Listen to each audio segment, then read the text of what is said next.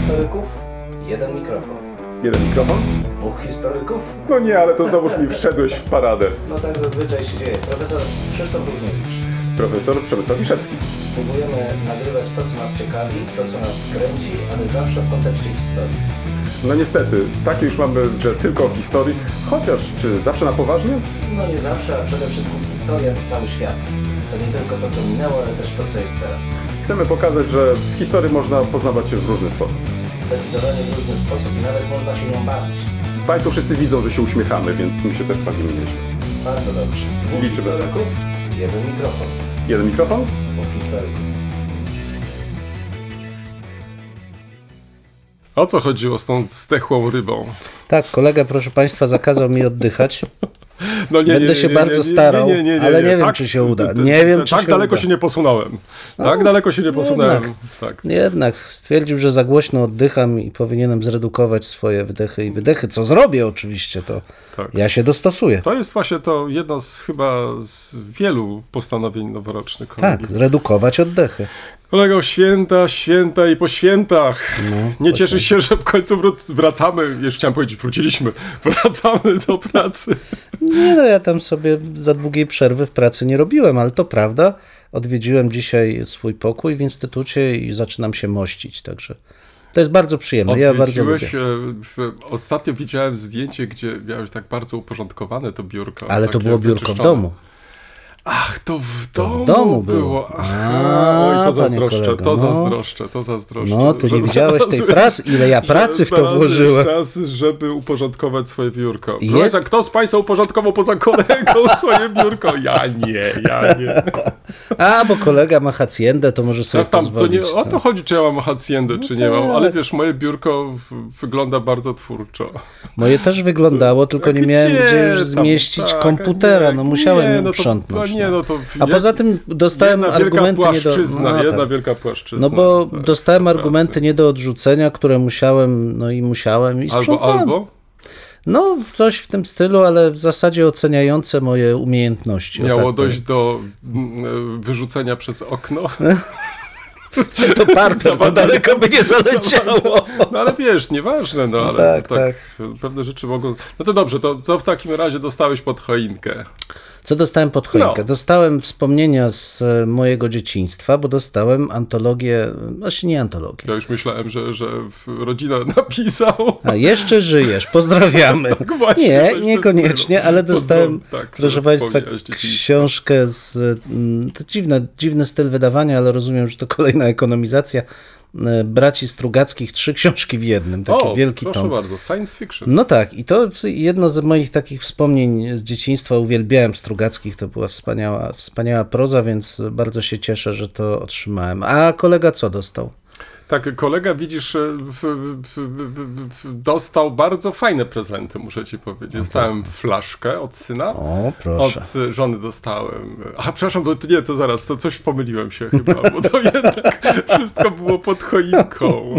Ach, piękne skarpety dostałem. O, Super, skarpety, Tak, ja, także ja to- dostałem takie bardzo, bardzo bym ci powiedział, e, konkretne prezenty. Nie, no ja też dostałem ciepłą bieliznę, to wiadomo. Poza tym, mm, już jak wróciłem e, do domu od teściów, to znalazłem w skrzynce książkę, o której dzisiaj powiem. No dobrze, to już. Także przepiękny prezent, bardzo kolorowy, ale nie będę zdradzać, a co. Jeszcze pewno lejka, na pewno lejka. Nie, nie, w żadnym wypadku, nie, nie, tym razem nie, tym razem nie, nie coś innego. No myślę, że kolega i y, kto wie, może i państwa zaskoczę. Kolegę to z pewnością zaskoczę, bo, bo, bo on ostatnio daje się zaskakiwać. Tak, daje się zaskoczyć. Dobrze, kolego, to słuchaj, to teraz tak. pogadaliśmy sobie chwilę na rozgrzewkę, ale zanim przejdziemy do naszych głównych części, może warto, gdybyśmy się zatrzymali nad y, minionym rokiem. Em, Chodzi mi tutaj o produkcję podcastów, bo jak przypominasz sobie, zrobiliśmy podsumowanie. Y, I mm, w związku z tym, kiedy em, przygotowywałem się trochę do tego podsumowania, kiedy zacząłem podliczać te słupki i tak dalej, i tak dalej, no chcąc, nie chcąc, e, musiałem sięgnąć po statystyki. Wyobraź sobie, że o ile na naszym portalu, na którym umieszczamy podcast, e, te statystyki są widoczne, to zastanawiałem się, czy nie ma możliwości połączenia tych różnych serwisów, portali, taka, żebyśmy mieli jeden obraz. No i to wcale nie jest takie proste. To znaczy, w, um, okazuje się, że wprawdzie takie narzędzia są, ale one strasznie drogo, drogie są. Tak. Wiesz, i, i tak pomyślałem sobie, hmm, czy to w ogóle ma sens? I później zacząłem szperać, szukać w internecie i trafiłem na bardzo ciekawą rozmowę. Wprawdzie z, m, przed kilku lat, ale mimo to wydaje mi się, rozmowa nadal em, nie straciła na wartości. Mianowicie podcastera i blogera Marcina Hinca z twórcą podcastu programu Radiogram, to przepraszam, że tak, to, tak trochę cedzę, ale, ale nie chciałbym się pomylić. Markiem Rakiem o standaryzacji statystyk podcastu. Um, polecam tą rozmowę, mimo że ta rozmowa, tak jak wspomniałem, ma już kilka lat, ale um, panowie e, zwracają uwagę na rzecz, która chyba jest tutaj tak naprawdę kluczowa. Abstrahując tam od tych spraw standaryzacji, że mamy takie czy inne jakieś ISO, czy i tak dalej, to y, zwrócili jeszcze na jedną rzecz uwagę, mianowicie, że tak naprawdę nie powinniśmy się przejmować statystykami. Że te statystyki są oczywiście dla nas jakimś tam punktem odniesienia, ale tak naprawdę rzeczą ważniejszą jest to, jak współpracujemy z naszymi słuchaczami, jak oni reagują na nasze podcasty, czy w ogóle reagują i tak dalej, i tak dalej. Czyli myślę, że um, z jednej strony już teraz podsumowując ten nasz podcast, nie wiem jakie ty masz e, odczucia, ale mm, powinniśmy być zadowoleni, bo, bo w, i, i te, te, te liczby w, są takie bardzo, bardzo obiecujące, ale też i sam fakt, że na przykład na y, naszym portalu, czyli SoundCloud, tam gdzie mamy umieszczony nasz podcast, mamy ponad 50 ponad 50 e, stałych abonentów, mhm. tak? I wyobraź sobie, kiedy właśnie tak zastanawiałem się, który ewentualnie program mógłby nam to połączyć wszystko i ewentualnie dać nam jakiś taki ogólny ogląd, e, bo przecież chodzi, e, albo przegląd, jak to woli, bo chodzi też i o w, w Google Podcast, w, w, na, w, w iTunesie coś tam jest i tak dalej, i tak dalej to okazało się, że na Google Podcast na przykład mamy ponad 60, y, 60 y, abonentów. Tak więc y, zobacz, o. 50, 68 chyba, więc mhm. może by się jeszcze ewentualnie w, znaleźli na innych serwisach. Także z jednej strony to, to, to bardzo cieszy, czyli dziękujemy raz jeszcze za, za to zainteresowanie tym, co robimy. Z drugiej strony Myślę, że i tutaj wracam do tej rozmowy obu panów, o której wcześniej wspomniałem. Fajnie byłoby, gdybyśmy mieli jakiś zwrot. To znaczy, gdybyśmy mogli się dowiedzieć. To chyba, e, co ty z kolei, na co zwróciłeś uwagę w tym naszym sprawozdaniu, że fajnie byłoby, gdybyśmy dostawali więcej tych e, listów, to mhm. znaczy Proszę Państwa, my naprawdę nie, nie gryziemy. E, spiszcie spokojnie. Każdy list, każdy mail e, nie pozostanie bez odpowiedzi w kontekście naszego podcastu, bo, bo nam faktycznie zależy na tym, żeby.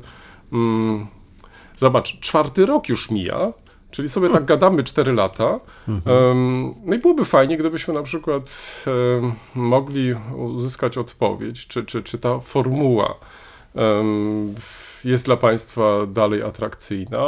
Czy powinniśmy coś zmienić? Może mniej powinniśmy gadać na taki czy inny temat? Więc tutaj myślę, że mm, raz, że jesteśmy otwarci, dwa, że chętnie coś poprawimy w tym nowym roku. To może z mojej strony tyle, tak trochę przydługo e, i a propos statystyk. Także nie jesteśmy żadnymi fetyszystami z numerków i tak dalej, bo, bo, bo to to jest oczywiście dla nas e, jakiś tam punkt odniesienia, ale, ale nie pracujemy według numerków. No nie, nie, ale co do numerków, to chyba trzeci rok mija, nie czwarty. Czwarty kolego, bo Czwarty? 20 zaczęliśmy. Zobacz, 20, 21, 22, a teraz mamy 23. O mój Boże. Ja sprzeciwiam się takiemu starzeniu, ale to, to nie jest starzenie, tylko z, w, zwróć uwagę, to tylko pokazuje, że um, no, jakaś, jakoś ta formuła nam się sprawdziła no, no tak. rozmów. Wiesz, ja tak też e, rzeczywiście zastanawiałem się nad tym, e, jaki sens w ogóle ma śledzenie tych liczb, ale rozumiem, że hmm. ten, ten sens y, jest przede wszystkim taki, że wskazuje na to, czy podcast gdzieś tam się znajduje, czy hmm. odpowiada na hmm. coś. Czy też nie, aczkolwiek co wielokrotnie podkreślaliśmy, nas po prostu cieszy to, co robimy, nie mamy z tego żadnych pieniędzy, nawet jak pan minister dał, to nie nam do kieszeni. Tak, Jest to realizacja... W e, sprawozdaniu o tym napisałem. Tak, tak. Jest to Zauważyłeś. realizacja raczej naszych, naszych takich chęci, pasji. Natomiast rzeczywiście te ten kontakt ze słuchaczami jest różny, bo z drugiej strony w, po naszym odcinku dotyczącym em, tego podręcznika metodologii historii dostaliśmy spory odzew, bardzo polemiczny, no i z niego się cieszymy i, i, i super, że, tak, że to miało Bardzo, miejsce. bardzo długi list. Jeden, drugi, Tak, trzeci. tak. Bardzo, bardzo fajnie, bardzo nas to cieszy. Natomiast ja rozumiem też, że nasi słuchacze w, w różnych okolicznościach słuchając tego podcastu mm, czerpią z niego to, co jest dla nich istotne, niekoniecznie chcąc wchodzić w głębszą interakcję, co też szanuję, bo to, to wiesz, trudno wymagać od y, słuchaczy, żeby angażowali się do tego stopnia, że o, po tym odcinku siądę i napiszę długi list. Mamy kilka osób, które z nami w zasadzie są w stałym kontakcie i dają nam e, ten feedback. Sztyczka odczyta od Tak, czasu do to czasu. czyli Tak. bardzo dobrze, trzeźwią nas też, to jest super. Natomiast też, em, mówię, zdaję sobie sprawę, że nie jest rolą naszego podcastu budzić moralne oburzenie, czy w drugą stronę z kolei. Czy nie. prowokować. Czy prowokować, No, tak. Robimy swoje i oczywiście zachęcamy do kontaktów, bardzo się z niego cieszymy, ale Chyba, że sama rozmowa jest już prowokacją. no to... Ale to już jest jakby Tak. zupełnie inna, e, zupełnie inna rzecz. W każdym razie dziękujemy wszystkim naszym słuchaczom, że są z nami. No i zachęcamy i do pozostania, i do kontaktu. Czwarty rok, wyobraź sobie. Czwarty rok. No Kto by i, pomyślał? no i właśnie. Może jeszcze dodajmy, że robimy to wszystko sami. O, może Tak, tak, tak, bo to- tak. Oczywiście. Ja nawet powiem więcej. Kolega swoim zaangażowaniem mnie zaraził do tego stopnia, że ja także sam swój podcast Teraz kolega sam. Tak, i, i muszę powiedzieć, że to proszę Państwa daje dużo radości. To Prawda? jest super, e, super sprawa. Ale wody nie wprowadzę jako, Ja, ja mam patent na wodę. Ja leję wodę, jako proszę tego Państwa. elementu takiego przerywnika. No, także, no, chociaż wiesz, b- muzyka w podcaście no, to jest os naturalnie osobny temat, Tak. ale nad tym moglibyśmy się też zastanowić, czy, czy, czy ewentualnie nie, nie wprowadzić. No mamy dzwonek, Mhm. ale z drugiej strony, no tak jak w szkole, trochę tak właśnie dzwoni. No co, w, w, Idziemy. idziemy dalej. A, W takim razie. Mm, no dobrze, nowinka, starowinka. Patrz. nowinka starowinka, tak, tak? to na liście, Dobrze. tak, tak. No to ja jak zawsze krótko. Proszę bardzo, proszę. E, Nie wiem, czy Kolega się... się nie zmienił, Nie, także... kolega nie, się. nie. To, to, że tam Ziemia obiegła Słońce, to nie znaczy, że ja się mam zmieniać. To No bez dobrze, przesady. no dobrze. W każdym razie, e, nie wiem, czy zastanawiałeś się, kto w, jest, czy był najlepiej skomunikowany ze sobą w skali całego regionu w średniowieczu, jaka grupa społeczna albo. Strzelam. No e, strzelaj. Duchowieństwo. No i kulą w płot. Wiesz, kto był najlepiej skomunikowany? Krawcy. Krawcy? Tak, ale to, to, oczywiście, to oczywiście troszkę żart, ale tylko troszkę, no bo mm, oczywiście No mieli stałe zlecenia, no co? na kogo. W każdym razie pewnie e, duchowni... Mówimy o tych krawcach. O, ty, o tych zupełnie Tak. krawcowych krawcach. Aha. W każdym razie rzeczywiście I, ale to byli duchowieństwo męscy krawcowie. W dużej mierze, ale to jest osobna rozmowa, bo to może przy następnym e, podcaście o, o roli kobiet w Ale cechach. już jestem cicho, już nic nie... Już się Tak nie już wytrzymasz. W każdym razie duchowni rzeczywiście byli skomunikowani oczywiście, ale raczej powiedziałbym hierarchicznie. To znaczy poprzez biskupa, synody szły w dół różne informacje. Kiedyś też może jeszcze o tym powiem, ale Ale zaraz, poczekaj, to ci przerwę. Bo- że nie wytrzyma. No nie, ale to, to poczekaj, ale to zaraz, ale to nie, było, nie była też taka zasada jak z tymi samkami i tak dalej, że, że to w ciągu jednego dnia i tak dalej musieli się komunikować. no wiesz, mogło, mo, mogło tak być. Poza nie... tym oni, oni, zobacz, oni się codziennie komunikowali z Panem Bogiem i tak dalej. No Pa, a tylko, że Pan Bóg nie zawsze odpowiadał, Ale to, to nie pan, jest ważne, to nie jest no, ale- telegram, ja Ale to nie jest ważne, ale, to, ale to, to nie jest komunikacja, no jest to komunikacja. No nie do końca, bo komunikacja zakłada jednak pewien zwrot. To nie jest tak, że jak się mówi, to jest komunikacja. Tak, to, to... deszcz nie spadał, śnieg nie padał No, albo coś. kochany, nie? no ale wołano, wołano zdrowie, szczęście, a niekoniecznie przychodziło. To No dobrze, nie jest takie proste. milczę. To nie Dobrze, jest takie dobrze, proste. Deus abscondicus jednak, mimo wszystko. No, w każdym razie, proszę Państwa, żeby to będę mówił szybko, żeby koledze nie dać szans. W każdym... E, Prowadząc badania nad tą komunikacją w średniowiecznym, na średniowiecznym Śląsku, zwróciłem na uwagę na dokument, który jest, hmm, nie zachował się w oryginale, zachował się w odpisie, ale jest szczególny. Mianowicie w 1361 roku, reprezentując e, krawców z miast księstwa e, świdnickiego, e, cech krawców ze Świdnicy zwrócił się do rajców, a rajcy z kolei ogłosili, że za zgodą księcia Bolka ciż rajcy porozumieli się z rajcami, przepraszam, z krawcami. Krawcy ze Świdnicy, nie rajcy, tylko krawcy ze Świdnicy porozumieli się z krawcami miast śląskich i tu następuje wymienienie właściwie wszystkich stolic księstw ówczesnych, nie tylko na Śląsku właściwym, ale i w Opolu, m, w Namysłowie i w kilku innych jeszcze miastach obecnego Górnego Śląska i przyjęli jednolity statut cechu e, krawców. 1361 rok. I proszę Państwa, jest to rzecz zupełnie wyjątkowa, bo w tym okresie nie ma jakichś wspólnych ram politycznych dla działania e, w skali całego regionu. Są poszczególne księstwa, jedyne, e, ale też nie obejmujące wszystkich księstw, taki związek, który mógłby wskazywać na istnienie takiej wspólnoty ponad księstwami, to są tak zwane landfrydy, pokoje krajowe, ale one obejmują poszczególne miasta i księstwa nie obejmują całego Śląska. A tutaj nagle okazuje się, że ci krawcy mają bardzo dobrze rozbudowaną właśnie sieć komunikacyjną, która pozwala im bardzo skomplikowane skądinąd statuty uzgodnić, przyjąć i następnie wspólnie przedstawić do zatwierdzenia. Co oczywiście wynika też z potrzeb takich czysto handlowych. Po prostu krawcy starali się wytworzyć jeden wspólny, uregulowany rynek po to, żeby no, nie prowadzić do konkurencji, która wykańczałaby krawców z innych miast. Więc jest to taka trochę działalność no, monopolistyczna. Stworzyli coś w rodzaju monopolu o wspólnym statucie. Tym niemniej pokazuje to, że ta komunikacja dość takimi dziwnymi drogami się poruszała. I tu już wprowadzając za chwilę będę mówił o tym, Także mniej więcej w 30 lat wcześniej, w 1332 roku, podczas procesu Beginek w Świdnicy, omawiano różne kwestie, ale między innymi siostry zeznały, że przemieszczały się od domu do domu po e, bliżej nieokreślonej przestrzeni, wysyłane przez swoje przełożone. No i posiadały wiedzę sięgającą i Strasburga, i w Konstancji. Jednym słowem, rzeczywiście krążyły nie tylko po Śląsku, ale krążyły po krajach e, niemieckojęzycznych. Co mówiąc, chciałem tylko zwrócić uwagę, że ta komunikacja niekoniecznie odbywała się i odbywa się na poziomie tym najwyższym, na poziomie władzy, ale bardzo często ma związek z potrzebami czy religijnymi, o których wspominaliśmy, czy właśnie gospodarczymi i dotyczy niższych warstw społecznych. I tyle. No, bardzo ciekawe, no, że to jest Schneider Inung, czy jak to by się Tak, nazywało? tak, tak Schneider byśmy to Inung, nazwali. Tak, aczkolwiek to jest, e, to jest, to był, to byli krawcy jeszcze posługujący się łaciną.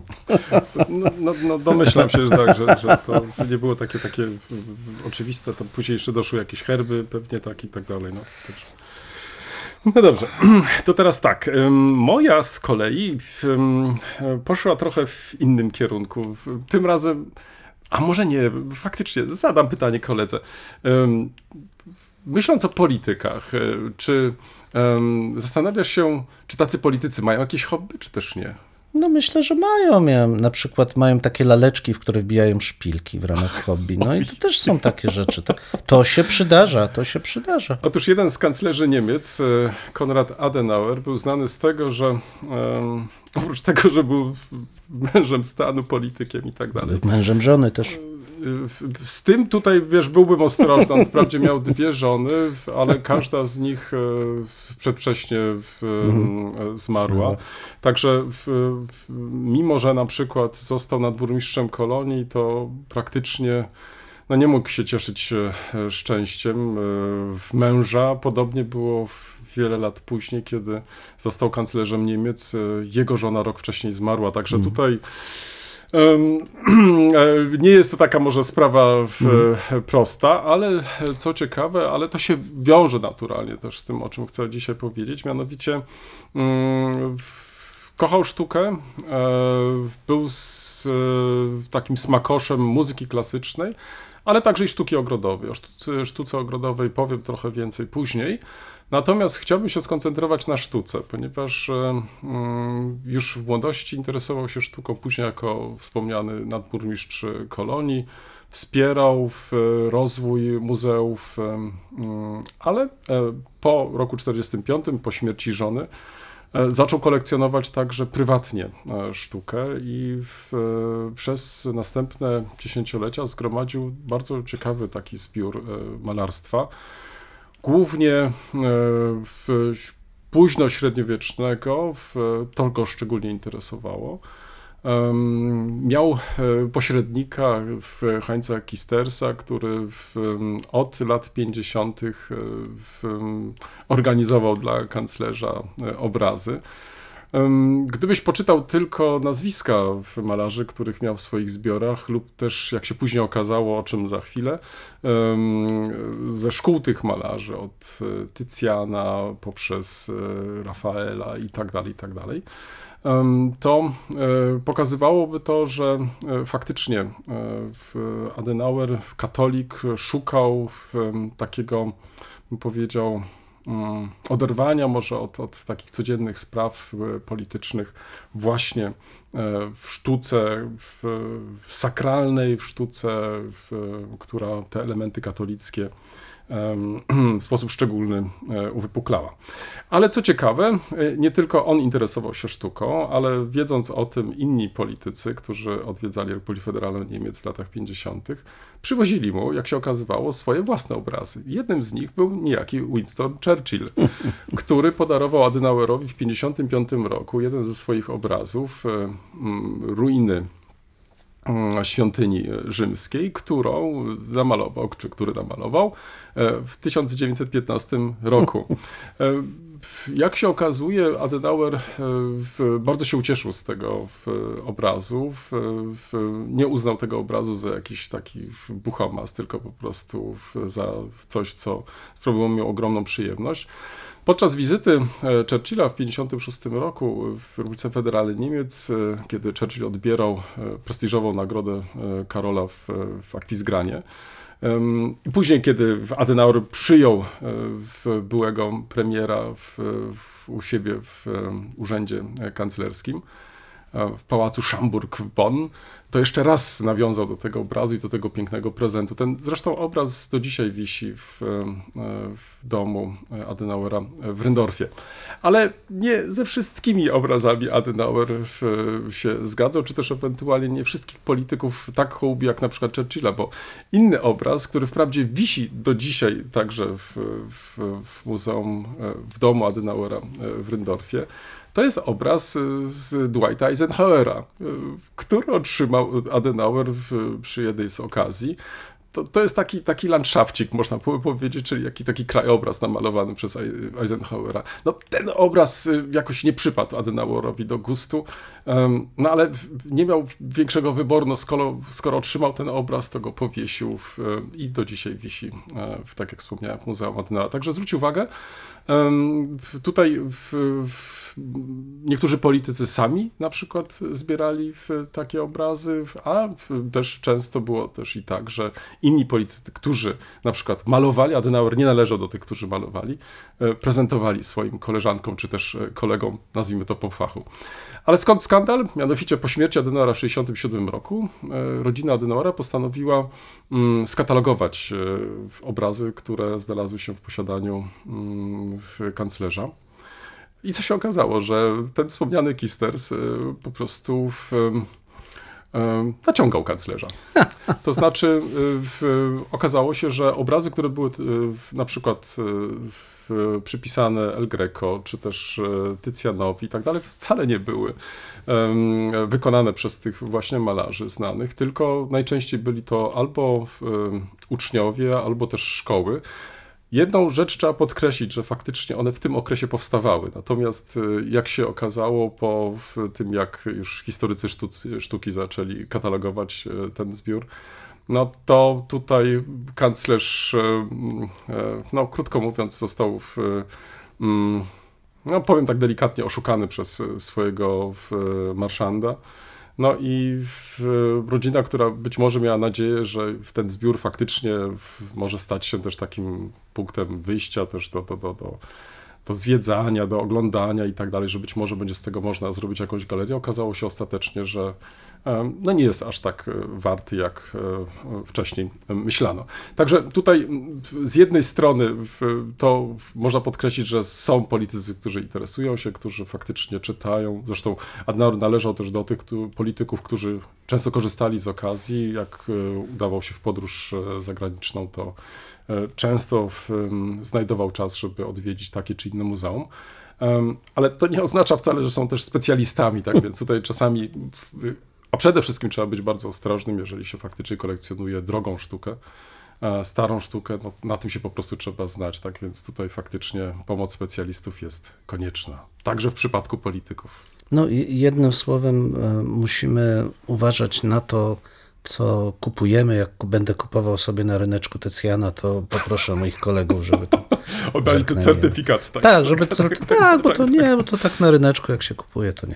Wiesz, inną, inną sprawą jest też i to, bo w, w kilka tygodni temu rozmawialiśmy trochę o tej, e, mm, o tych badaniach proweniencji, prowenienc-forschung, że em, tu wydaje mi się, że, że chyba sprawa do końca nie jest e, jakoś wyjaśniona, w jakich okolicznościach też ten e, handlarz sztuką, sztuką ten marszant pozyskiwał te obrazy, ale myślę, że, że to jest fajny temat, być może na przyszłość warto byłoby mm, większą uwagę na to zwrócić, tym bardziej, że jest to temat, który dzisiaj interesuje też e, e, koleżanki i kolegów w Niemczech, czy też w Austrii. czym No tak, to wiesz, ja już nawet nie chciałem mówić, że to, to nie brzmi dobrze, że kanclerz Niemiec w latach 50. skup, skupował europejską sztukę średniowieczną, ale akurat Adenauer ma taką kartę, że to nie, jakby nie budzi mojej, mo, mo, moich, mojego sprzeciwu. To nawet Natomiast podkreśla się jeszcze, wejdę ci tak. słowo, to nawet wymieniał się to, znaczy Mhm. to nie polegało też na tym, że on kupował y, tą sztukę, tylko po prostu ten je,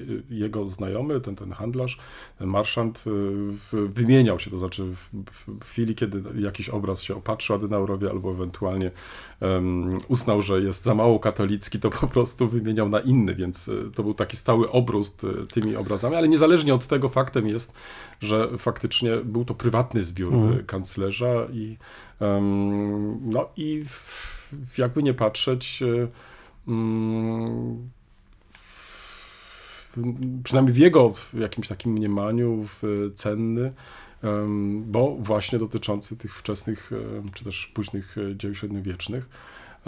No i dzisiaj moglibyśmy powiedzieć z perspektywy czasów należałoby pewnie się przyjrzeć tym obrazom, w jakich okolicznościach właśnie ten handlarz e, wszedł w posiadanie tych dzieł. Ale to też fajne signum temporis, jak zmieniła się pozycja polityków e, w społeczeństwie, czy w ogóle funkcjonowanie e, różnych grup społecznych w społeczeństwie, bo wyobraź sobie dzisiaj, że no po, powiedzmy, e, kończy się wo, wojna Rosji z Ukrainą, jest przewrót demokratyczny na, na Rosji, w Rosji, dochodzi do władzy jakiś polityk i po pięciu, sześciu latach od zakończenia tej wojny on zaczyna sobie robić galerię sztuki ukraińskiej, prywatną.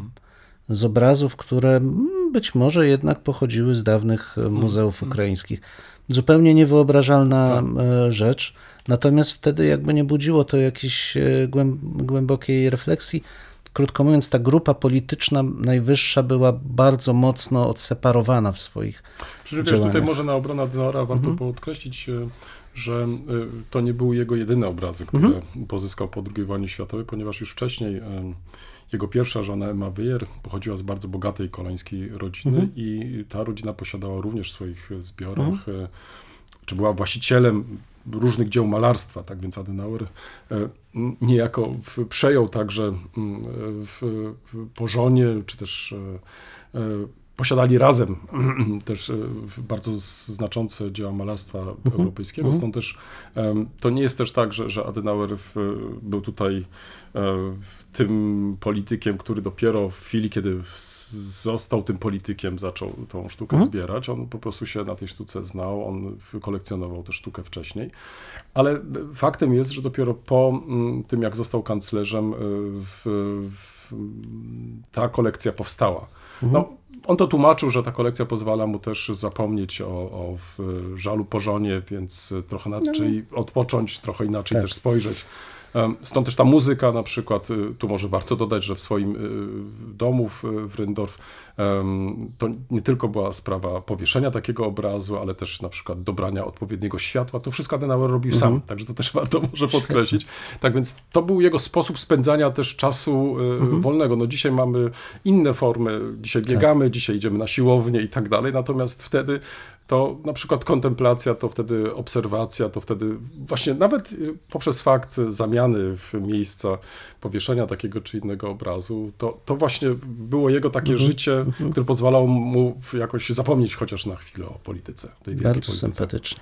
Widzisz? No. Tak, bardzo. Czasy się zmieniły, ale ja uważam, że hobby to jest ważna rzecz. To lektury, kolego. Tak, dwie książki, jedna starsza, druga zupełnie świeża. O jednej trochę wspomniałem, ale nie mówiłem o niej w naszym podcaście i tak y, ostatnio się czy- zaczytując trochę w niej pomyślałem, że warto. Mianowicie 4 lata temu już się ukazało, już właściwie 5 będzie, wydanie mm, procesu Beginek Świdnickich y, z 1332 roku. To źródło, to znaczy sprawozdanie z samego procesu, było znane dużo wcześniej, w gorszym przekazie.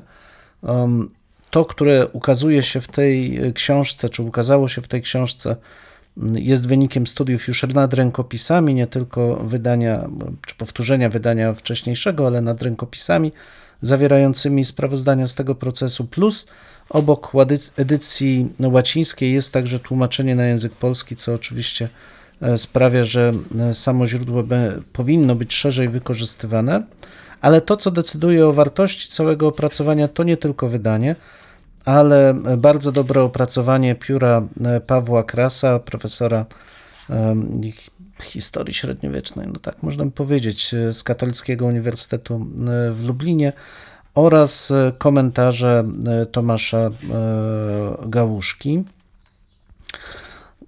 Co tu dużo mówić, proszę Państwa. Sam ruch Beginek, wspominałem o nim w jednym z podcastów, został spenalizowany na początku XIV wieku w skali całej Europy, bo posądzono i Beginków, i Begardów o heretyckie podejście do e, kultu z naciskiem na zerwanie z nauczaniem e, Kościoła zinstytucjonalizowanego, zwrócenie uwagi na zbyt daleko idącą indywidualizację tej wiary, takie tendencje mistyczne, ale niekontrolowane przez, e, przez Kościół. I w tych zeznaniach znajdziemy wiele klisz też takich, bo pamiętajmy, że to nie jest zapis jakiegoś ego dokumentu. Owszem, to są zeznania, ale przed sądem inkwizytora, który zadaje pytania, który też e, no, w- jakiś sposób stymuluje te odpowiedzi i one w dużej mierze mają charakter taki topiczny, znaczy niektóre pytania i odpowiedzi odpowiadają temu, co moglibyśmy znaleźć w wielu innych miejscach Europy, też w takich sprawozdaniach. Niektóre jednak są tak żywe e, i tak e, odzwierciedlają realia do konkretnych miast, że można się domyślać, że rzeczywiście jest to wynik faktycznie pewnej wspólnoty idei, ale też i zachowań. Jak wspomniałem wcześniej, te beginki krążą między różnymi miastami tego niemieckojęzycznego e, uniwersum ówczesnej Europy Środkowej, no i przenoszą te zwyczaje. To one są naprawdę bardzo, jest to bardzo ciekawy obraz mm, szukania doskonałości, ale nie ma tutaj, to nie jest obraz wyidealizowany, to trzeba sobie jasno powiedzieć. Tu widać bardzo mocno konflikty, rozdarcia, widać też jak ten świat średniowieczny jest e, podzielony, a jak zupełnie różny od tego, co czasami w takiej potocznej komunikacji postrzegamy jako zdominowany przez Kościół, czy zdominowany przez, em, przez władzę świecką, książęcą, ale powiązaną z Kościołem. Bardzo autentycznie, bardzo interesujący obraz zróżnicowanego świata, dążącego jednak do doskonałości i to świata kobiet, co też trzeba mocno podkreślić, bo jak już wielokrotnie mówiłem o kobietach w średniowieczu wcale tak dużo nie wiemy, tymczasem tutaj mamy ich własne, mm, e, własne przemyślenia, własną aktywność.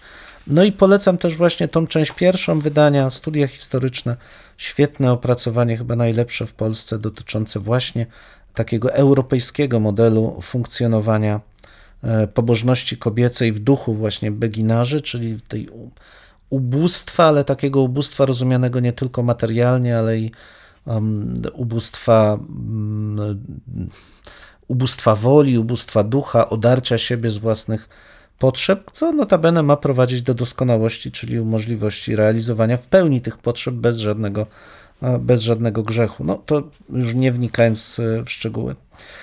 Mimo, że upłynęły 4 lata, dalej uważam, że jest to jedna z najlepszych e, prac dotyczących właśnie takiej pobożności kobiecej, tej niestandardowej pobożności kobiecej w Europie Środkowej. E, Jeszcze raz, proces Beginek-Świdnickich 1332 rok. Niestety mam wrażenie, że nie ma e-booka z tej książki. No ale cóż, takie czasy. A ma Druga- zakładka? Proszę? Ma zakładkę? Nie ma zakładki, ma moje chusteczki jako zakładkę. No nie, ale twarda oprawa. Twarda oprawa, tak. tak, tak Proszę tak, bardzo. Tak. Drugą książkę to w zasadzie dzisiaj wyjąłem z poczty, ale y, Z zazdrością, proszę Państwa, tak, patrzę. dam koledze podtrzymać, żeby nie czuł się taki zazdrosny. Ale y, proszę Była Państwa, zapowiadana Tak. już e, od jakiegoś czasu. Nawet widziałem wersję elektroniczną, ale chyba nie jest e, pełna. Mhm. Przynajmniej wtedy nie można było jeszcze ściągnąć całego PDF-a. No ale Mhm. Tak, i tutaj od razu powiem, że właśnie jestem bardzo zadowolony z faktu, że nie tylko ukazała się w wersji drukowanej, ale i w wersji elektronicznej, a co więcej, wersja elektroniczna jest dostępna w dowolnym, akce- w dolnym dostępie. tak, ale e, były Mhm. poszczególne rozdziały, natomiast nie było zbiorczego pliku. Przynajmniej jak na razie. A to tak, ale to jest standard z kolei, jak wejdziesz na większość dużych wydawnictw, to tak właśnie są te książki wydawane, co elektronicznie, co oczywiście utrudnia nam kopiowanie, ale też taki jest tego cel, no nie ma co ukrywać. E, Wydawcy też nie są skłonni, mm, e, jakby to powiedzieć, ułatwiać nam życie. No ale nieważne. W każdym razie książka się ukazała, proszę Państwa, e, wyparte historie antysemityzm na Uniwersytecie Poznańskim w latach 1919-1939. E, Bardzo starannie wydana e, w, praca w wydawnictwa naukowego UAM.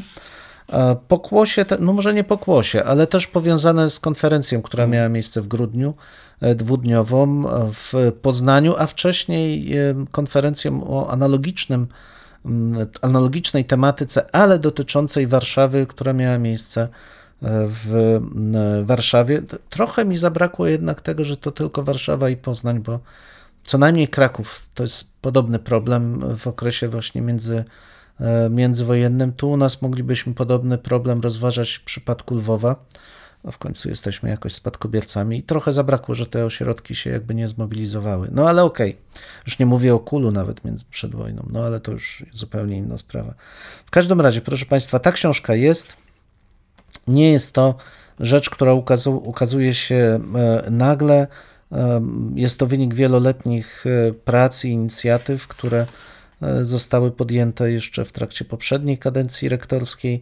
I mamy tutaj w zasadzie pełen przegląd, bo nie tylko są to kwestie mm, jakby partykularne dotyczące mm, Uniwersytetu w Poznaniu, ale mamy też spojrzenie na e, funkcjonowanie w ogóle systemu uniwersytetu w całej Europie, tej e, międzywojennej kwestii antysemityzmu, który tam się mm, pojawiał, e, także funkcjonowania polskiej nauki w związku z antysemityzmem, jaki był wtedy wśród niej obecny, i wreszcie funkcjonowania samego Poznania i jego e, społeczeństwa w kontekście, w kontekście antysemityzmu. Mamy też tutaj konfe, ko, śledzenie dyskursu publicznego, w tym dyskursu obecnego w prasie dotyczącym, dotyczącego um, obecności studentów żydowskich na Uniwersytecie e, w e, Poznaniu. No i wreszcie coś, co dla mnie jest, e, e, znaczy, no nie jestem poznaniakiem, ale jednak no jest to zawstydzające. Znaczy uchwalenie przez walne zgromadzenie Związku Lekarzy Państwa Polskiego w 1937 roku tak zwanego paragrafu aryjskiego.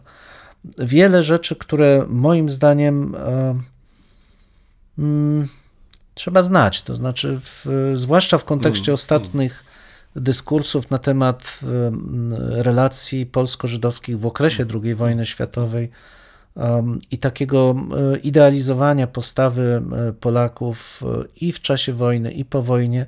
Wydaje mi się, że to spojrzenie, zwłaszcza z naszej strony, ze strony akademików, no jest warte nie tylko zauważenia, ale głębokiej refleksji nad zachowaniem społeczności akademickiej wtedy, no i trochę też przeniesienie tego na czasy nam współczesne, o czym trochę będziemy jeszcze dzisiaj mówić. Więc e, serdecznie polecam wyparte historie antysemityzm na Uniwersytecie Poznańskim w latach 1919-39 pod redakcją Macieja Michalskiego i Krzysztofa Podemskiego. No wiesz, tutaj oczywiście jest to bardzo e, ważna problematyka, to jest bez dwóch zdań. Tu zwróciłeś uwagę, że rzeczą ważną byłoby też, ażeby mm, zrobić to w takim ujęciu porównawczym, to znaczy e, już nie mm, oceniając, przecież w końcu to nie jest naszym zadaniem, ale em, pokazując, jakie były elementy wspólne, jakie były różniące, jakie były okoliczności. Dlatego na przykład fajnie jest e, to, co powiedziałeś przed chwilą, że, że to się dzieje w kontekście także i miasta, funkcjonowania miasta. Przecież uczelnia nie jest e, czymś, czymś e, osobnym, nie należy do tego miasta, wręcz odwrotnie. Em, to jest jedna, jeden taki wątek. Drugi wątek, gdzie chętnie bym pociągnął ten temat dalej, to jest też okres po II wojnie światowej. To znaczy, co z tego wszystkiego zostało. To znaczy, jestem bardzo ciekaw, czy na przykład poprzestano tylko na roku 1939 i wybuchu wojny, czy też pociągnięto na przykład ten projekt dalej, pokazując, tak jak dzisiaj na przykład mamy tendencję przykładowo w Niemczech, gdzie bada się poszczególne ministerstwa e, i ich e, mm, albo umaczanie e, mm, ich urzędników w trzecią Rzeszę, to znaczy na ile była kontynuacja, a na ile na przykład doszło w 1945 roku do zerwania tradycji tych instytucji. Dlatego mnie się wydaje, że to są też takie bardzo ciekawe tematy, które pozwalają z jednej strony, oczywiście to rzeczą ważną jest, że mamy jakąś podstawę, że możemy od czegoś wyjść, ale później pociągnąć ten temat dalej, czyli to w jaki sposób po 1945 roku obchodzono się z tą problematyką. E, Ja na przykład chętnie bym się dowiedział, co się działo na przykład z tymi osobami, które na przykład tutaj się pojawiają na kartach tej książki, czy one kontynuowały swoją e, karierę naukową, czy też nie, czy w, była to kariera w jakiś sposób utrudniona, czy też nie. No więc tutaj myślę, że, że sporo pytań można byłoby zadać, Absolutnie. ale jak wspomniałem, dobrze, że taka praca się pokazała. Przepięknie wydana, proszę Państwa, to tylko podkreślam, bo kolega właśnie wręczył mi ten egzemplarz. Znaczy, jak wręczyłem, żeby podtrzymał, nie żeby go Nie, wziął. nie, no to wiesz, jest co, do jasne, tego, to- co, do to- tego nie miałem wątpliwości, także, ale pachnie, Pachnie. faktycznie, także dopiero co wyciągnął, potwierdzam, pewnie z koperty. Mhm. No i oprócz tego jest bogato ilustrowana, tak więc e, e, myślę, że powinna zagościć na, na e, naszych półkach i powinna być punktem też e, e, jakiegoś odniesienia, też dyskusji. e, Tak, bo Liczę na to, że ta książka nie zamyka dyskusji, a wręcz odwrotnie, chociażby poprzez te pytania, które teraz zadałem, tą dyskusję raczej otwiera. Tak, no i tutaj wydaje mi się, Oddaję że, egzemplarz, tak żeby nie było niejasności. że w, byłoby wręcz wskazane, żeby przyjrzeć się środowisku akademickiemu po 1945 roku, bo mm, proszę Państwa, my oczywiście rok 68 na przykład pamiętamy poprzez strajki studenckie i poprzez zachowanie mm, tych, którzy sprzeciwiali się tej antysemickiej e, chucpie, ale proszę Państwa, rektorów odwołanych i dziekanów odwołanych zastępowali rektorzy, których partia ustanowiła e, i dziekani, i dyrektorzy, i oni bardzo ładnie wprowadzali te porządki, ładnie w cudzysłowie oczywiście, antysemickie, no to przepraszam, ale docenci Marcowi to nie jest e, przypadek, to są awanse właśnie tych, którzy kosztem swoich e, usuniętych z kraju kolegów i koleżanek zajmowali ich miejsca, więc w moim odczuciu i tak jak ja pamiętam jeszcze kontakty z naszymi koleżankami i kolegami, ten swoisty polski antysemityzm, może to złe słowo, ale ten antysemityzm był i nie obawiam się, że jest obecny całkiem sporej grupie e, w życiu e, akademickim, no i domaga się refleksji. Tak. Em, em, tak się zastanawiałem, czy tą książkę powinienem wymienić, e, czy też nie, ale skoro podjąłeś temat e, mm, antysemityzmu, to jak najbardziej pasuje ta moja lektura, czy też ewentualnie to, co chciałbym powiedzieć, bo książki nie skończyłem jeszcze. Nie wiem, czy miałeś w rękach e, esej. E, Jest to efekt wykładu e, Teodora Adorno, Nowy prawicowy radykalizm. Nie. Ta książka ukazała się Ciekawe. i zwróć uwagę, e, wspomniałeś tu w przypadku Beginek, że mm, książka ukazała się kilka lat temu. Ta z kolei się ukazała w 2020 roku. Jakoś psz, nie zauważyłem tego, jakoś nie wiem z jakich powodów. No w każdym razie mm, jest to ważny esej wygłoszony w 1967 roku w, przez Adorno w kontekście rodzenia się, e, w, czy odradzania się ruchów e, nacjonalistycznych w Niemczech. Tutaj przede wszystkim chodzi o partię NPD. I w, dzieli się tutaj Adorno w, swoimi refleksjami, w, ale co jest ważne w tej publikacji, tutaj przestrzega nas też e, i redaktor tego wydania.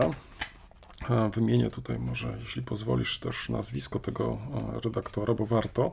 E, Volkera Weissa, który mm, przestrzega e, nas, ale przestrzega nas przede wszystkim Adorno, żeby nie robić jakichś łatwych analogii. To znaczy, że ten okres Republiki Federalnej Niemiec drugiej połowy lat 60. e, różni się w sposób zdecydowany od okresu Niemiec końca lat 20., początku lat 30., kiedy przyjmują naziści władzę i tak dalej, i tak dalej.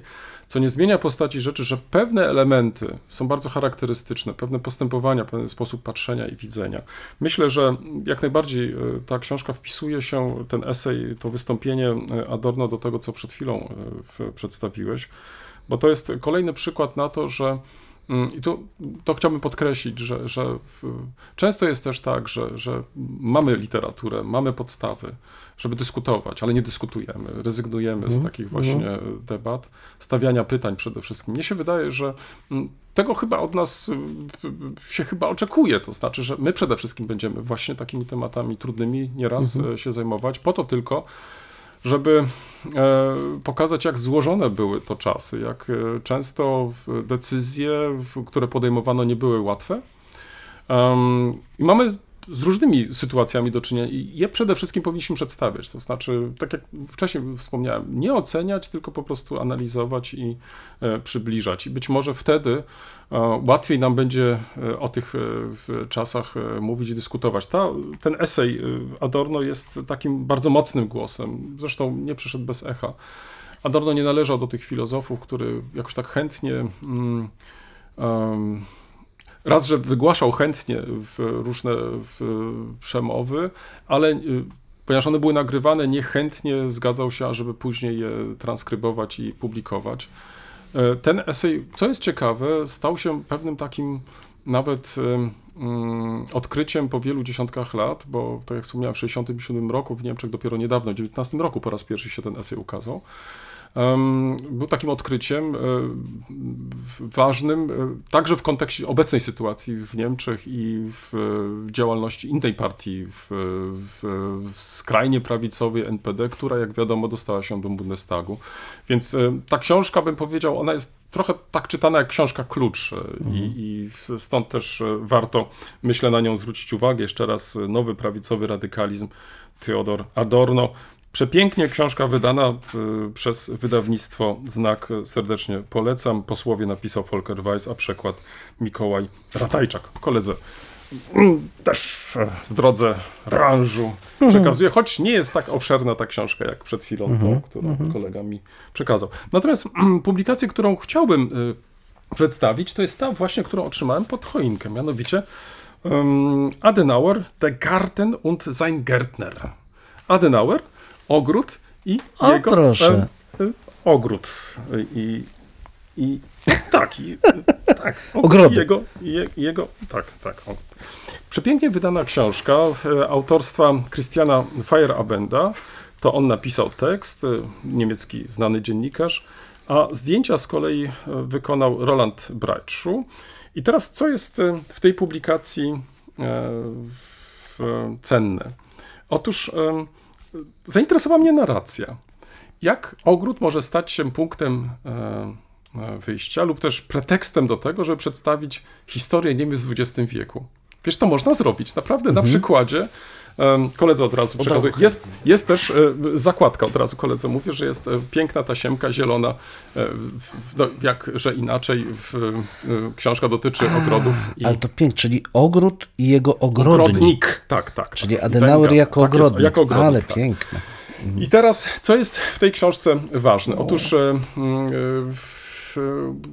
można powiedzieć wręcz, że karta po karcie poznajemy nie tylko ogród e, samego Adenauera, ale przede wszystkim to, w jaki sposób on ten ogród e, założył, bo e, w momencie, kiedy mm, już udało mu się uzyskać e, odszkodowanie od miasta Kolonia, przypomnę, że Adenauer został wyrzucony ze swojego stanowiska w 1933 roku.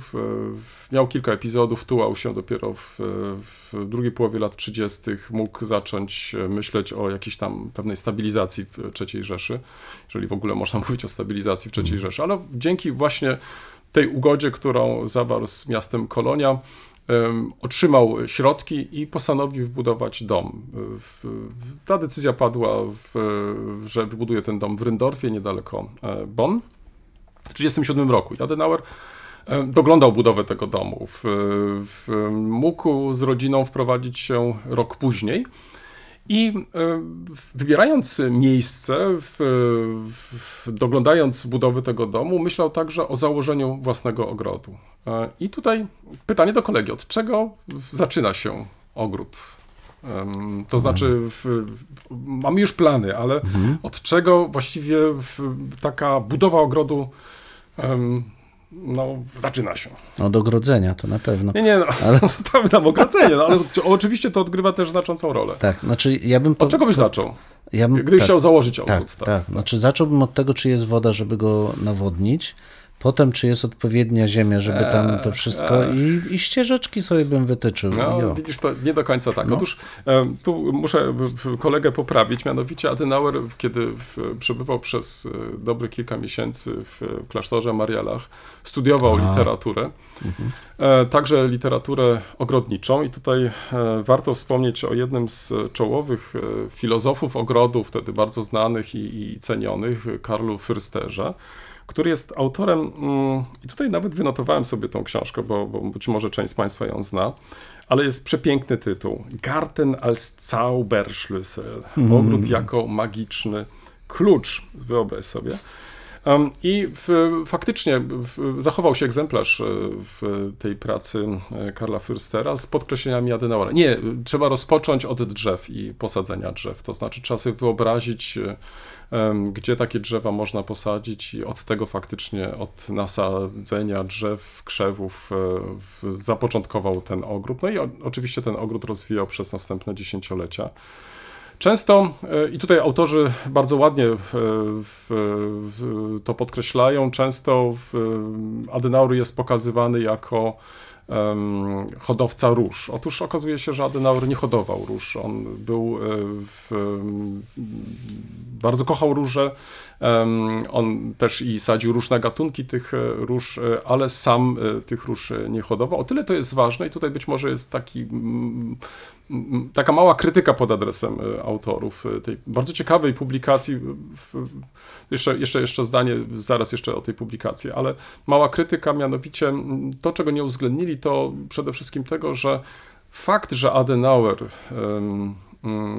założył ogród, że opiekował się ogrodem, zostało przez drugą stronę, tu myślę przede wszystkim później przez stronę enerdowską wykorzystane, gdzie zaczęto przeciwstawiać dwóch polityków i ich stosunek do III Rzeszy, to znaczy ówczesnych e, ważnych polityków, z jednej strony Adenauera, a z drugiej strony Waltera Ulbrichta. E, I tak Adenauera na przykład w jednej z e, publikacji e, propagandowych, niestety tej publikacji nie ma tutaj w tej książce, określono jako Rosenzüchter Adenauer, czyli tego, który po prostu hoduje róże. Natomiast pewnie potrafisz się domyślić, e, w Ulbrichta przedstawiono jako Widerstandskämpfer, jako bojownika ruchu oporu. Nie chcę tego komentować, chcę tylko zwrócić na to uwagę, że ten aspekt może warto byłoby również podkreślić w kontekście mm, w ogrodu w, i ogrodnika i tej książki, o której teraz mówię. Dlaczego mm, ta książka spodobała mi się? Bo mm, w sposób umiejętny wpleciono e, historię Niemiec do historii e, ogrodu i jego ogrodnika. I praktycznie, kiedy z karty na kartę czytamy historię tego ogrodu, to równocześnie dużo dowiadujemy się o historii Niemiec, o tym, jak ona się zmieniała, jak z kolei Adenauer reagował, e, jak na przykład niektóre okresy Niemiec wpływały też na ogród. Na przykład to, że wraz z pogorszeniem się sytuacji aprowizacyjnej w związku z wybuchem II wojny światowej, Adenauer musiał po prostu zrezygnować e, z sadzenia kwiatów, by po prostu stworzyć e, kolejne rabaty na ziemniaki, na warzywa i tak dalej, i tak. Em, Co było bardzo ważne. Czy na przykład e, to, że w, e, w, zaczął hodować owce, która też była ważna, bo dawała mleko. Co, słuchaj, to, to Owce. pozorom owca tak, dawała mleko i oprócz tego dawała wełnę, więc y, była wykorzystywana. Nie będę opowiadać kolejnych y, jakichś tam rzeczy związanych z tą owcą, ale faktem jest, że także i ta owca po prostu, y, czy też y, jakby to powiedzieć, jak nięcia, czym ten, tak, ten nachwuchs ten, ten, ten owczy, e, że... Jagnię, no jagnię, Tak, tak, tak, że, że, że, że następnie lądował, lądował, lądował następnie w, Na w słoikach, w słoikach i tak, Tak. dalej, wiesz, i w, zimą był spożywany i tak dalej. Tak, nachwuchs owczy. O! W każdym razie ta owca faktycznie się przewija nam podczas II wojny światowej, chyba Nelle się nazywała, ale to już nie pamiętam dokładnie. Później e, ta owca w, w, już w, nie była w jakoś, to znaczy ho- już da- dalej nie po II wojnie światowej już nie hodowano dalej tej owcy, to miejsce zastąpiły kury, więc i świeże jajka, więc już tak na marginesie, więc żeby... O Boże. Ale nie chcę pomyśleć, gdzie ale- ona skończyła. nie, ale popatrz, ale zobacz, cały czas mówimy o jednym z najważniejszych polityków e, powojennych Niemiec, no więc e, e, Konradzie Adenauerze, tak więc odsyłam wszystkich Państwa do tej przepięknie wydanej książki. Nie, nie ukrywam, że, że to jest nie tylko em, kapitalna lektura, ale też i, i w, w, w takie wrażenia estetyczne, bo zdjęcia są przepiękne. Co warto podkreślić, fotograf robił te zdjęcia w różnych porach roku, więc e, w, ja już pominąłem cały wątek włoski, ale to może przy innej okazji, jeśli chodzi o ten ogród e, Adenauera i w to, co się tam znalazło Tak, właśnie państwa, włoskiego w tym ogrodzie. Ja przede wszystkim potwierdzam, że jest to przepięknie wydana książka. Zdjęcia Rolanda Breitschuha są powalające. Jest tu, tu, tu widać, że jest to ten, jak tu ładnie napisane, e, Paradis Vorhof, że jest to ten przedsionek, e, przedsionek raju, co zresztą mi odpowiada akurat, bo, no bo tak e, klasyfikowane były ogrody w klasztorach średniowiecznych. To właśnie były przecież obrazy, obrazy raju, te Czyli zobacz, czasami lektura Mhm. w, potrafi wywrzeć przepiękne, naprawdę. tak, tak, na nas wrażenie. Ale tak. te zdjęcia cudowne, proszę Państwa, naprawdę cudowne Czyli zdjęcia. widzisz, to był mój prezent. I teraz tak, na koniec jeszcze, e, ponieważ e, ostatnio rozmawialiśmy mm, o wprowadzeniu do metodologii historii e, pod redakcją e, profesorów Domańskiej i Pomorskiego. I tak trochę apelowaliśmy, chociaż e, pewnie to była tylko sprawa czasu i tak się też okazało. E, A żeby ukazała się też wersja elektroniczna tej e, książki, tej ważnej publikacji, faktycznie jest już dostępna, tak więc e, zachęcamy, żebyście Państwo być może i w ten sposób skorzystali z tej publikacji. Sprawdziłem, mianowicie e, linki są aktywne, tak? Więc e, e, myślę, że nawigacja po tej publikacji nie spro- powinna sprawić większego kłopotu, a przede wszystkim ci z Państwa, którzy być może będą chcieli to czy tamto pogłębić, to bez większych problemów będą mogli bezpośrednio znaleźć em, odpowiednie materiały poprzez właśnie hiperlinki, które są w tej książce e, zamieszczone. Tak więc polecam e, też tą wersję elektroniczną. No i tym samym można powiedzieć, że e, powinniśmy być zadowoleni. No, mamy nie tylko wersję papierową, ale także elektroniczną. Także nic innego nie pozostaje, jak studiować dalej. Tak, tak, nie, nie, ja też się bardzo ucieszyłem, że jest. Dalej podtrzymuję, że powinny się równocześnie obie formy ukazać, ale nie ma co wybrzydzać. Fajnie, że się ukazał i że studenci będą mogli korzystać właśnie z tej elektronicznej Choć cena, muszę ci powiedzieć, mimo że zakupiłem sobie wczoraj wersję elektroniczną, bo też chciałem sprawdzić, e, mm, czy, czy można nawigować, czy też nie po tej książce bez większych problemów. Nadal uważam, że, że jest ta cena jednak zbyt wysoka. Kochany, wiesz co, ja właśnie jestem pod wrażeniem, będę o tej jednej z książek, y, y, myślę, że mówił na przyszłym naszym odcinku, ale skądinąd zacne wydawnictwo wydało publikację dotyczącą, Bibliotek? e, nie, dotyczącą e, mediewistyki cyfrowej. Mhm. No i temat oczywiście bardzo aktualny, więc e, no, książka kosztuje, trzymaj się mocno, 120 dolarów. 120 dolarów? Tak. I to zarówno wersja hardcover, jak i soft, Mhm, ale też i e-book. Tyle samo kosztuje. No więc y, y, początkowo myślałem, że jest to jakaś tak. opasła rzecz, taka, która no, 120 stron, 4 case studies i i- linki do um, kilkunastu czy kilkudziesięciu projektów, które związane są właśnie z taką medieval e, digital humanities. No ja powiem Ci, że jestem wstrząśnięty, dlatego też mówię, nie chcę o tej książce mówić dzisiaj, bo nie mam egzemplarza. No 120 dolarów, proszę Państwa, to, to nie, no, no po prostu nie stać mnie na to, więc ja- jakiejś innej formy będę szukał, ale, ale ten e, trochę obłęd cenowy, ja, ja rozumiem, że książki są coraz droższe, bo uzależnienie od papieru z Chin, koszty dostaw, wszystko Ale to wersje powoduje. elektroniczne? Ale wersje elektroniczne, no proszę no, Państwa, to jest przesady. coś. No. Tak. Dobrze, mm, to w takim razie zamykamy na tym y, tą część dotyczącą lektur. Mhm. Ostatnia, kolego, Tak, no. nasza część. E, Mówiliśmy dużo o tym, o podsumowaniach e, ubiegłego roku. E, A, a ja trochę książką, wspomnianą już książką o antysemityzmie na Uniwersytecie Poznańskim, mm, dotknąłem tematu, o którym chcieliśmy dzisiaj rozmawiać. To znaczy, trochę przewrotnie, czy uczymy się z historii, ale czy planujemy nasze przyszłe działania na podstawie mm, tego, co wydarzyło się w przeszłości? Czy rzeczywiście korzystamy z tej, z tej wiedzy? Bo wiesz, ja mam. Z jednej strony jestem przekonany, że tak, bo w, żeby podejmować pewne decyzje, trzeba mieć odpowiednie ku temu przesłanki, doświadczenia, przekonania, i my je budujemy w oparciu o naszą przeszłość, ale właśnie o naszą osobniczą przeszłość. W tej naszej osobniczej przeszłości są też elementy kulturowe, których się nauczyliśmy, dowiedzieliśmy. Tylko, że my, znaczy, tak, takie mam e, doświadczenie, odczuwamy je inaczej niż inne jednostki, uśredniamy to sobie jakoś. No jednym słowem, cały proces tej, tej socjalizacji, który następuje, powoduje, że przeszłość wywiera na nas wpływ, kształtuje nasze spojrzenie na świat, a potem my dokonujemy naszych wyborów e, dotyczących mm, działań e, politycznych, społecznych, codziennych, rodzinnych.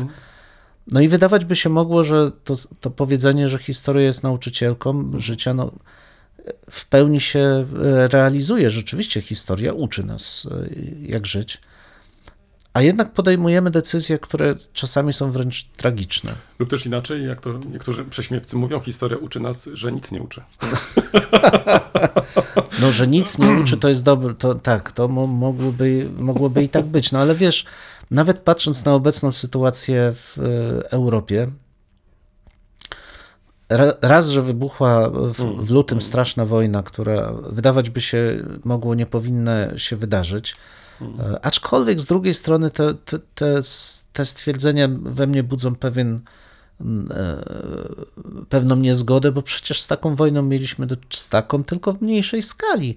Mieliśmy do czynienia w latach 90. na Półwyspie Bałkańskim i e, jednak rozpad Jugosławii wywołane tym konflikty miały równie tragiczny charakter, ba do dzisiaj odciskają się piętnem na, w, na polityce, na życiu i zresztą w ostatnich miesiącach mieliśmy tego Ale przykłady. zwróćmy uwagę, nawet i w przypadku wojny w Ukrainie nie mamy do czynienia z nową wojną. Tak. Ale oczywiście, że nie. Od 2014 roku ta wojna się toczy. Tylko wiesz, co mnie teraz dotknęło, że, że wydawać by się mogło, że to jest taki trzeźwiący impuls, który powoduje, że ludzie rzeczywiście, politycy spojrzą wstecz, dostrzegą e, niebezpieczeństwa, konsekwencje, wszystkie te rzeczy i rzeczywiście będą podejmować decyzje stanowcze i e, jednoznaczne. I w większości przypadkach tak się działo do tej pory. Ale już e, w grudniu przeczytałem informacje o wystąpieniach polityków włoskich, którzy no, sugerują jednoznacznie, że powinno się jak najszybciej zawrzeć e, układ pokojowy, który zabezpieczy przesył, przesył surowców e, z Rosji do Europy Zachodniej. Ja już nie mówię o politykach węgierskich, którzy otwarcie krytykują e, sankcje wobec agresora. I tak zastanawiam się cały czas i mocno trzymam kciuki, żeby to się nie stało. Na ile, na ile w tej dużej skali wyciągamy wnioski rzeczywiście nawet takie dość oczywiste i jesteśmy w stanie wytrwać, jeżeli one zagrażają naszemu dobrobytowi.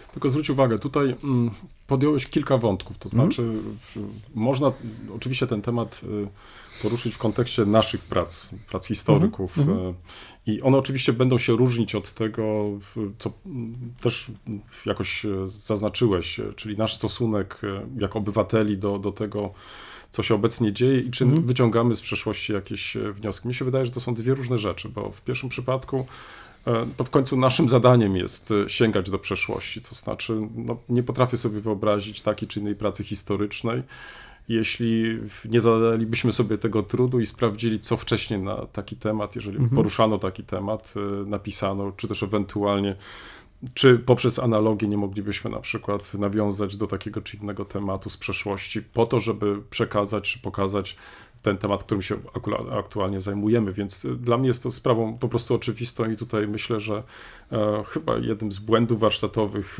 jest właśnie to, jeżeli tego się po prostu nie czyni, albo nie czyni się na przykład, bo nie lubię kolegę czy koleżankę i na przykład pomijam e, te czy inne prace, albo przecież często spotkałeś się także i z takim twierdzeniem, że to była komuna na przykład, że to, co Tak, opublikowano tak, za komuny, em, to po prostu jest wszystko do kosza i tak dalej. Ale równocześnie, kiedy zaczynasz drążyć i pytać, no dobrze, no ale czy wszyscy autorzy, czy wszystkie książki faktycznie em, nadają się do kosza, to się okazuje, że to właśnie to lenistwo umysłowe powoduje, że na przykład nie zadano sobie tego trudu, żeby sięgnąć po taką książkę, żeby mm, zajrzeć, przeczytać i dopiero na tej mm, podstawie jakoś tam e, ustosunkować się, czy się przyda, czy też nie przyda. Natomiast inną sprawą jest to, o czym teraz powiedziałeś, czyli to, jak reagujemy jako obywateli. Mnie się wydaje, że e, to połączyłbym trochę też z tym, że być może to jest też jedno z naszych zadań jako historyków, to znaczy, ażeby w sposób e, może bardziej aktywny występować w przestrzeni publicznej, to znaczy, żeby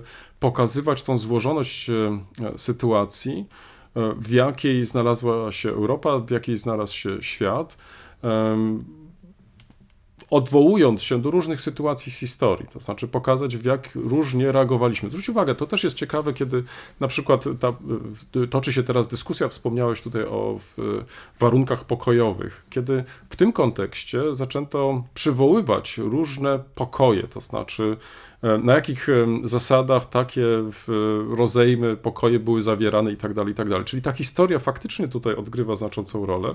Potrafimy sobie jakoś wyobrazić, e, że w przeszłości mogło to różnie wyglądać. I teraz jest pytanie, czy my możemy takie czy inne państwo zmusić do tego. Zresztą zwróć uwagę, że tutaj się pojawiają jeszcze inne kwestie, takie, które e, może nam za bardzo nie odpowiadają. To znaczy, jeżeli jest takie myślenie w kategoriach e, mocarstwa, to znaczy, że e, tu mocarstwa dogadują się, czyli ten cały koncert mocarstw i tutaj XIX wiek i, i w e, następne lata czy dziesięciolecia, e, a te mniejsze państwa, tu w tym przypadku na przykład Ukraina, praktycznie nie mają nic do powiedzenia. One muszą e, być tutaj tylko e, tym, które wysłucha takich czy innych decyzji, które zapadną. No takie też przecież i głosy się pojawiają, to znaczy, że mm, z punktu widzenia interesów wielkomocarstwowych, bo przecież zwróć uwagę, na naszych oczach też mm, w dyskusjach przewija się także i ten wątek wielkomocarstwowy. Bo co to znaczy, że Europa Zachodnia? No my chcemy wystąpić też wobec na przykład Ukrainy, wobec Rosji jako mocarstwo. To znaczy nasze interesy, prawda, są tutaj zagrożone i teraz trzeba po prostu to zmienić. E, Trzeba to w jakiś sposób e, mm, możliwie szybko zakończyć e, i stąd są takie czy inne głosy. Natomiast to takie mówienie, czyli to, co byśmy soft nazwali, e, o prawach człowieka i tak dalej, w konsekwencjach takiej wojny, to praktycznie już nie odgrywa większej roli, bo liczą się tak naprawdę nasze wielkomocarstwowe interesy. Więc mnie się wydaje, że tutaj faktycznie w, w historia w, może odegrać i powinna odegrać znaczącą rolę, po to tylko, żeby pokazać, na jakich zasadach albo w jakich okolicznościach dochodziło do tych sytuacji e, wojennych i to z jakim trudem udawało się nie tylko zakończyć e, wojnę, ale także zbudować podstawy pokojowe. I, I to wydaje mi się jest e, tutaj kluczową kwestią. I stąd też sięganie do przeszłości jest tutaj dla mnie czymś oczywistym, ale mm, myślę, że i zwróć uwagę, i chyba tutaj się zgodzimy, że pozostawienie czy też oddanie inicjatywy politykom e, będzie e, powodować, że oni swoje polityczne cele będą realizować, co jest zrozumiałe i tak dalej, i tak dalej, ale czy mm, my je musimy akceptować, czy my musimy zgadzać się na takie czy inne rozwiązania? No nie, to znaczy jako historycy powinniśmy być tymi, którzy będą zwracali uwagę jednak, że to nie jest takie proste, takie oczywiste i czasami bieżący interes polityczny nie powinien brać góry nad e, tym, jak będzie na przykład ten e, porządek e, pokojowy w przyszłości wyglądać. Tak, no wiesz, to problem em, dla mnie jest o tyle szerszy i węższy jednocześnie, że te decyzje polityczne, one nie są też oderwane od realiów społecznych. Mm, Bo taka opiniokomunizm sformułowana bezpośrednio po napaści i potem po tych kilku pierwszych tygodniach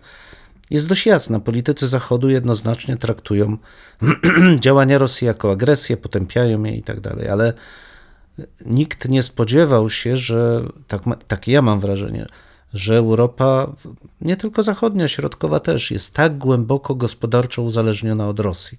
Tego nikt wprost nie mówi, ale cięcia surowcowe spowodowały głęboki kryzys gospodarczy, czy może mogą spowodować głęboki kryzys gospodarczy, czego politycy bardzo się obawiają, bo jest to kolejny kryzys po wcześniejszych kryzysach walutowych, po e, załamaniach giełdy, potem pandemia i teraz znowu I cios. tożsamościowych, bo to też warto pamiętać. Tak, kwestie tożsamościowe, ale Kwestie tych ruchów populistycznych i tak, tak. dalej. I konsekwencje tego mogą być dwojakie. Jeżeli w, spoglądamy właśnie na historię, no to wiemy, że konsekwencją wielkiego kryzysu okresu międzywojennego była łatwość, z jaką faszyści doszli do władzy we Włoszech, a a Hi- Hitler e, w Niemczech, więc te kwestie gospodarcze, ekonomiczne, ekonomiczne, one nie są bez znaczenia, ale z drugiej strony to wskazuje też to źródło, które powinno bić bardzo silnie, to znaczy działalność obywatelska.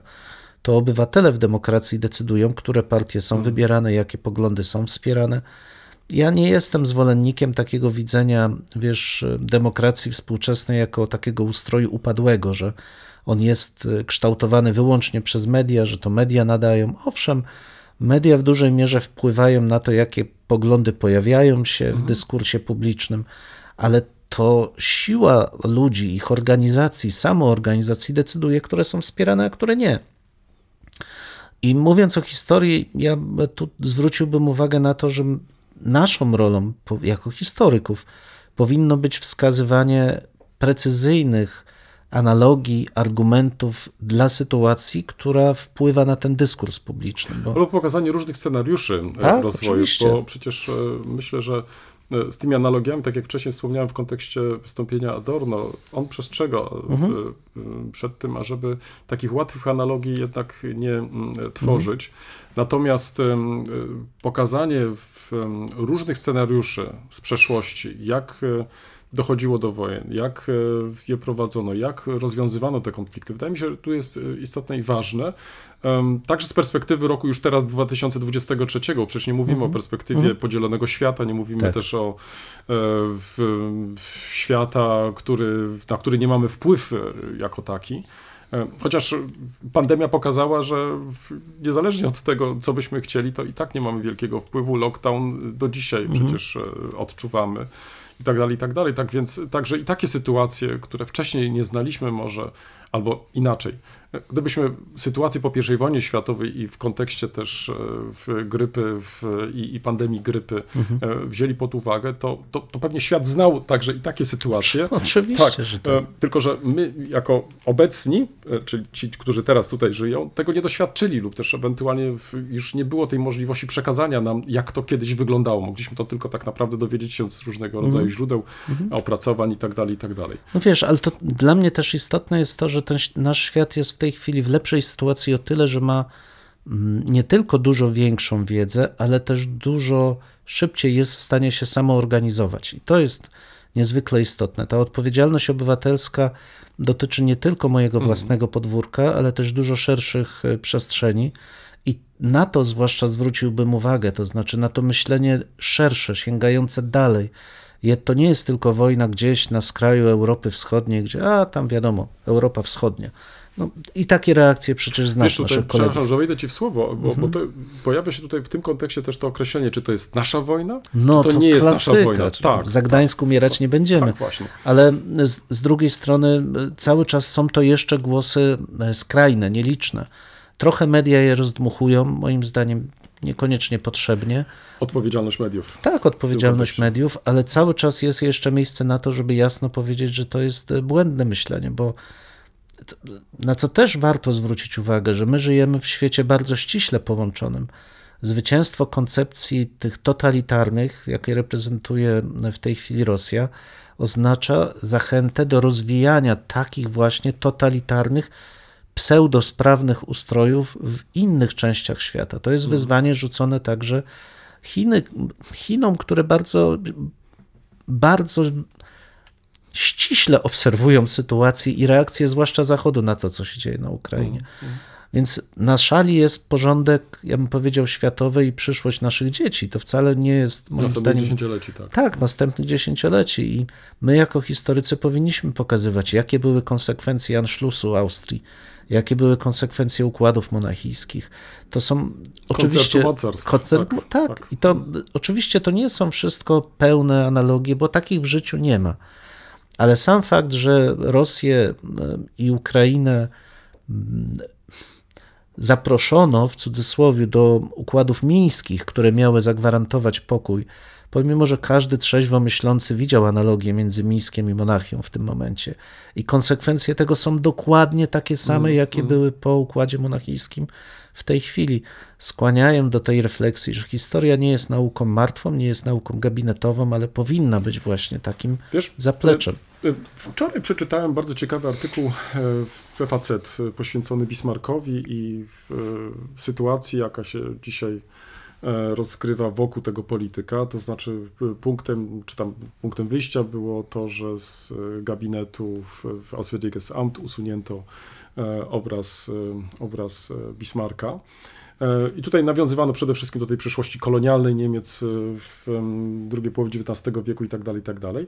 I bardzo ciekawy artykuł napisał jeden z, bardzo znanych his, historyków niemieckich, który starał się pokazać pewne tło dla, dla tych właśnie wydarzeń, no i tak trochę szerzej na to spojrzał. I wiesz, co mnie zaskoczyło? Zaskoczyło mnie to, dlatego nie bez powodu mówię o tym koncercie mocarstw, że kompletnie pominął Europę Środkowo-Wschodnią. To znaczy, tak jak w polityce Bismarcka nie byłoby czegoś takiego jak polityka wschodnia, już nie mówię o stosunku do Polski, Tak. Polaków i tak dalej, to w jego rozważaniach kompletnie się nie pojawia. Natomiast w tym miejscu pojawiła się Francja, co oczywiście też jest jak najbardziej uzasadnione, mając na uwadze to tylko, żeby skrócić, e, ta wie- odwieczna wrogość, która wtedy była w tym takim, można powiedzieć, e, jednym z elementów takich głównych w polityce niemieckiej tego okresu i tak dalej. Jednoczeniowej też. Tak, natomiast w drugą stronę, czyli to, co się dzieje na wschód od Berlina wtedy, o, możemy tak to określić, to praktycznie w, w jego rozważaniach całkowicie się nie pojawiło. I tutaj widzę też tą ogromną y, naszą rolę, to znaczy z jednej strony oczywiście trochę tak prześmiewczo mówimy, no, co tak naprawdę ta polska historiografia może zaproponować na przykład Zachodowi. No może na przykład między innymi to zaproponować, ale proponujmy to, róbmy Tak, to. tak. Starajmy się po prostu przekonywać, drukować, e, wykładać i tak dalej. Być aktywnym, krótko mówiąc, bo w innym przypadku będą się pojawiały kolejne artykuły. W końcu, jakby nie patrzeć, facet to nie jest byle, jakie, w- byle jaka gazeta. E, Opinio, jedna z, z najbardziej opiniotwórczych ga- gazet w obecnych Niemczech, że będą się kolejne teksty ukazywały na łamach tego, tej gazety, gdzie Polska praktycznie, też sprawy Europy Środkowo-Wschodniej całkowicie będą pomijane. No właśnie, ale to jest, widzisz, kolejny, dla mnie też bardzo trafna obserwacja, kolejny Nie przypadek. wymieniałem nazwiska tego historyka, chociaż y, nie ukrywam, że, że byłem zaskoczony. Byłem zaskoczony, naprawdę. Tym bardziej, że go znam osobiście, tak więc. o. To jest kolejny przykład tego, że ogromną rolę powinno odgrywać to spojrzenie głębokie, ale także i szersze na wspólnotę europejską. Um, bo historia tego kontynentu, cały czas pamiętajmy, Europa to jest, przepraszam, ogonek Wielkiej Azji. I z tego też powinniśmy zdawać sobie sprawę, że historia Europy, choć zdominowała ona w pewnym momencie historię całego świata, powinna być rozumiana dzisiaj, zwłaszcza w kontekście przemian, jakie zaszły w ciągu ostatnich stu, ostatnich kilkudziesięciu lat. Jeśli Europa nie wypracuje sobie wspólnego spojrzenia, takiego łączącego, a nie dzielącego, to ja obawiam się, że ten projekt czeka naprawdę głęboki kryzys, który wcale nie musi nadejść. Wręcz przeciwnie, uważam, że on ma wielką przyszłość, więc do tego zachęcamy. Przeszłość dla przyszłości. W tym miejscu stawiamy kropkę lub też jak kto woli kropkę nad i. No, mamy nadzieję, że to nie jest koniec, że to jest początek Waszych dyskusji. Mam nadzieję, że Was zaciekawili. Prosimy o komentowanie naszych zmagań z historią. Poniżej zdjęcia jest wystarczająco dużo miejsca. I pamiętajcie, nie regulujcie odbiorników. No, my naprawdę tak brzmimy. E, tak, chociaż być może czasami e, może trzeba ściszyć. No może czasami ten nasz rechot by się przydało wyciąć nawet.